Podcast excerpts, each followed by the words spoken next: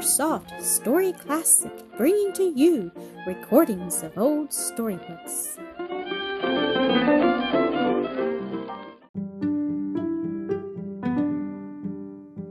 Little Florence, Florence Nightingale, Episode 2. There were a good many thousands of boys in England at that time, in the twenties and thirties, who might have been badly off when the terrible fifties came if Florence Nightingale had not played with her dolls. Florence Nightingale loved her dolls dearly and took the greatest possible care of them, and yet they were always delicate and given to sudden and alarming illnesses. A doll never knew when she might be told that she was very ill, and undressed and put to bed, though she might but just have got on her new frock. Then Mamma Florence would wait up on her tenderly, smoothing her pillow, bathing her forehead, or rubbing her poor back, and bringing her all kinds of good things in the doll house dishes.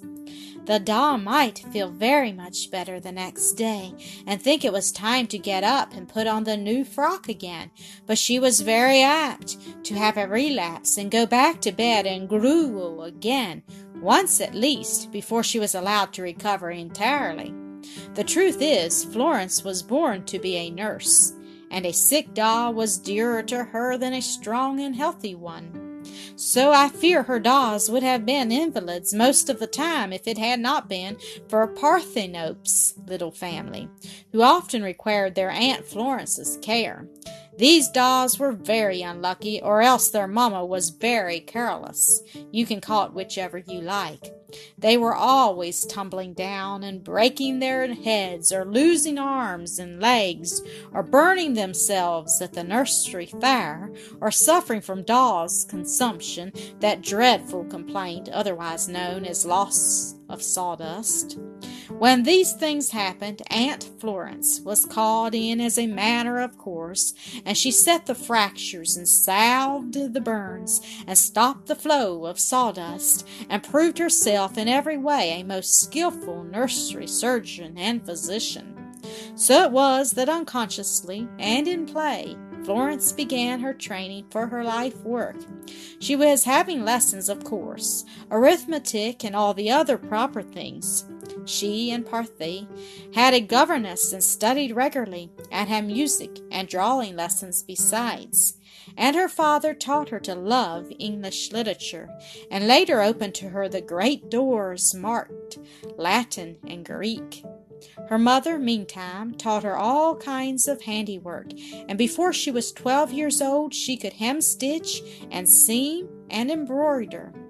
These things were all good and very good. Without them, she could not have accomplished all she did. But in the years that were to come, all the other learning was going to help that wonderful learning that began with nursing the sick dolls. Soon she was to take another step in her profession. The little fingers, grown so skilful by bandaging, waxing, and china arms and legs, were now to save a living, loving creature from death. Much as Florence loved dolls, she loved animals better. And in her country homes, she was surrounded by them. There was her dog, who hardly left her side when she was out of doors. There was her own pony, on which she rode every day over dale and down. She, her sister's pony, too, and old Peggy, who was too old to work and lived in a pleasant green paddock with nothing to do but amuse herself and crop grass all day long. Perhaps Peggy found this tiresome, for Whenever she saw Florence at the gate, she would toss her head and whinny and come trotting up to the gate. Good morning, Peggy, Florence would say. Would you like an apple? Hum, Peggy would say. Then look for it, Florence would reply. At this, Peggy would sniff and snuff and hunt round with her soft, velvety nose till she found Florence's pocket, then delicately take out the apple and crunch it up, and whinny again. The second whinny meaning at once thank you and more please. Horse language is a simple one compared to English and has no grammar. Well, one day Florence was riding her pony in company with her friend the Vicar. This good man loved all living creatures, but there were few dearer to him, Florence Nightingale. They had the same tastes and feelings. Both loved to help and comfort all who were in trouble, sorrow, need, sickness, or any other adversity. He had studied medicine before he became a clergyman, and so was able to tell her many things about the care of the sick and injured. Here was another teacher. I suppose everyone we know could teach us something good if we were ready to learn.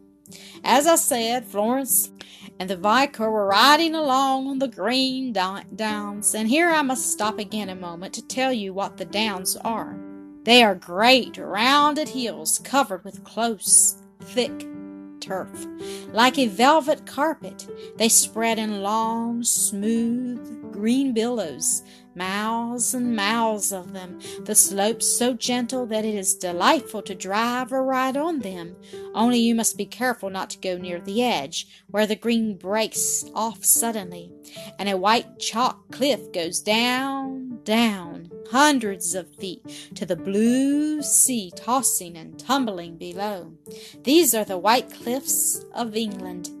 There were many sheep on the downs, and there was one special flock that Florence knew very well. It belonged to old Roger, a shepherd, who had often worked for her father. Roger and his d- good dog Cap were both friends of Florence, and she was used to seeing them on the downs, the sheep in a more or less orderly, compact flock, Cap guarding them and driving back any stragglers who went nibbling off toward the cliff edge. But today there seemed no order anywhere.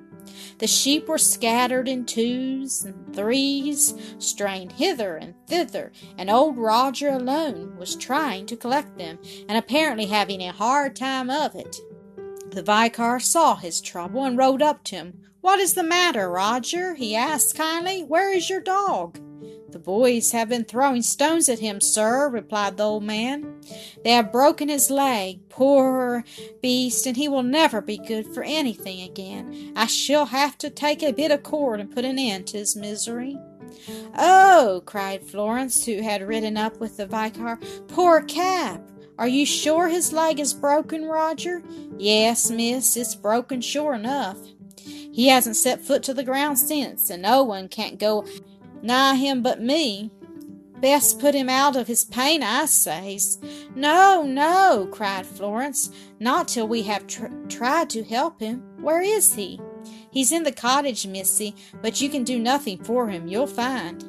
Poor Cap's days is over. Ah, he were a good dog. Do everything but speak, he could, and went as near to that as a dumb beast could. I'll never get another like him.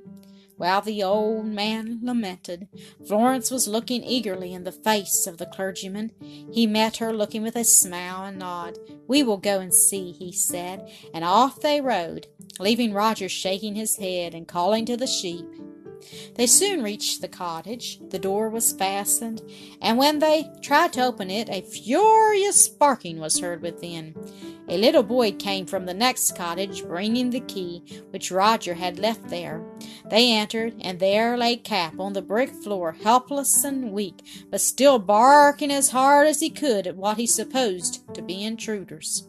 When he saw Florence and the little boy, he stopped barking and wagged his tail feebly. Then he crawled from under the table where he lay, dragged himself to Florence's feet, and looked up pitifully in her face. She knelt down by him and soothed and petted and talked to him while the good clergyman examined the injured leg. It was dreadfully swollen, and every touch was painful, but Cap knew well enough that the hands that hurt were trying to help him, and though he moaned and winced, he licked the hands and made no effort to draw the leg away. Is it broken? asked Florence anxiously. No, said the vicar. No bones are broken. There's no reason why Cap should not recover. All he needs is care and nursing. Florence quietly laid down her riding whip and tucked up her sleeves. What shall I do first? she said. Well, said the vicar, I think a hot compress is the thing. Florence looked puzzled. The dolls had never had hot compresses. What is it? she asked. Just a cloth wrung out in boiling water and laid on, changing it as it cools. Very simple, you see, Nurse Florence. The first thing is to light the fire. That was soon done, with the aid of the boy who hovered about, interested but ignorant of surgery. On went the kettle, and soon it was boiling merrily. But where were the cloths for the compresses? Florence looked all about the room, but could see nothing save Roger's clean smock frock which hung against the door. This will do, she cried. Mamma will give him another. The vicar nodded approval.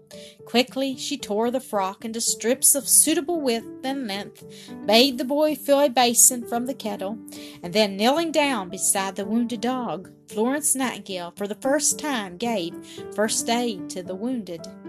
As the heat drew out the inflammation and pain, Cap looked up at the little helper, all his simple dog heart shining in his eyes. The look sank into the child's heart and deepened the tenderness already there. Another step, and a great one was taken on the blessed road she was to travel. Florence came again the next day to bandage the leg. Cap got entirely well, and tended sheep for many a year after that. And old Roger was very grateful, and Mrs. Nightingale gave him a new smock frock, and everyone was happy. Thank you for listening to another episode of Acresoft Story Classic.